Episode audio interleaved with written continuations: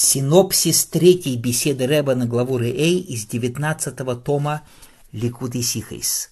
Рэба учит потрясающий урок из предложения нашей недельной главы, который говорит о том, что будет, если близкий тебе человек, отец твой, или брат твой, или дядя твой, или какой-то близкий человек, не дай Бог, будет совращать тебя на идолопоклонство, не слушай его и так далее. Рэб разбирает сначала это предложение на простом уровне, а потом Рэба переходит к потрясающему уроку. Что из этого предложения мы учим в нашей ежедневной жизни? Что отец твой, брат твой, дядя твой, это показывает на различные уровни души. Начиная с отца твоего, это хохма, шебенефеш, хохма, божественная мудрость твоей души, то есть ступени интеллекта.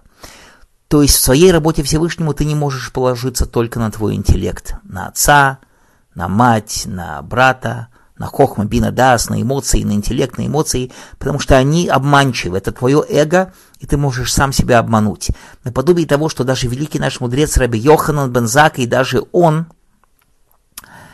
говорил, что я не верю в себя до конца, и не знаю, по какой дороге меня ведут. Хоть он учил Тору и обучал других 80 лет, не проходил два метра без тфилина и без Торы.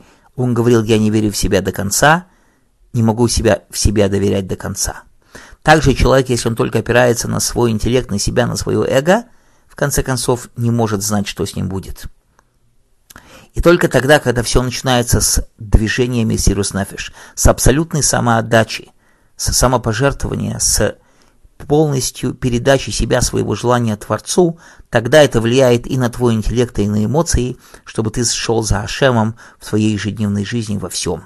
И это Мессирус Нафиш, самое пожертвование, то, что Рэбе учит еще со времен предыдущего Рэбе, что жизнь еврея даже в свободные и счастливые годы должно начинаться с уровня Мессирус Нафиш, самопожертвования за Всевышнего, а дальше это все выйдет и на уровень ежедневности – в интеллекте, в эмоциях, в ежедневной работе Творцу путем именно Мессирус Нафиш. Это единственный путь служить Всевышнему на уровне выше, чем интеллект.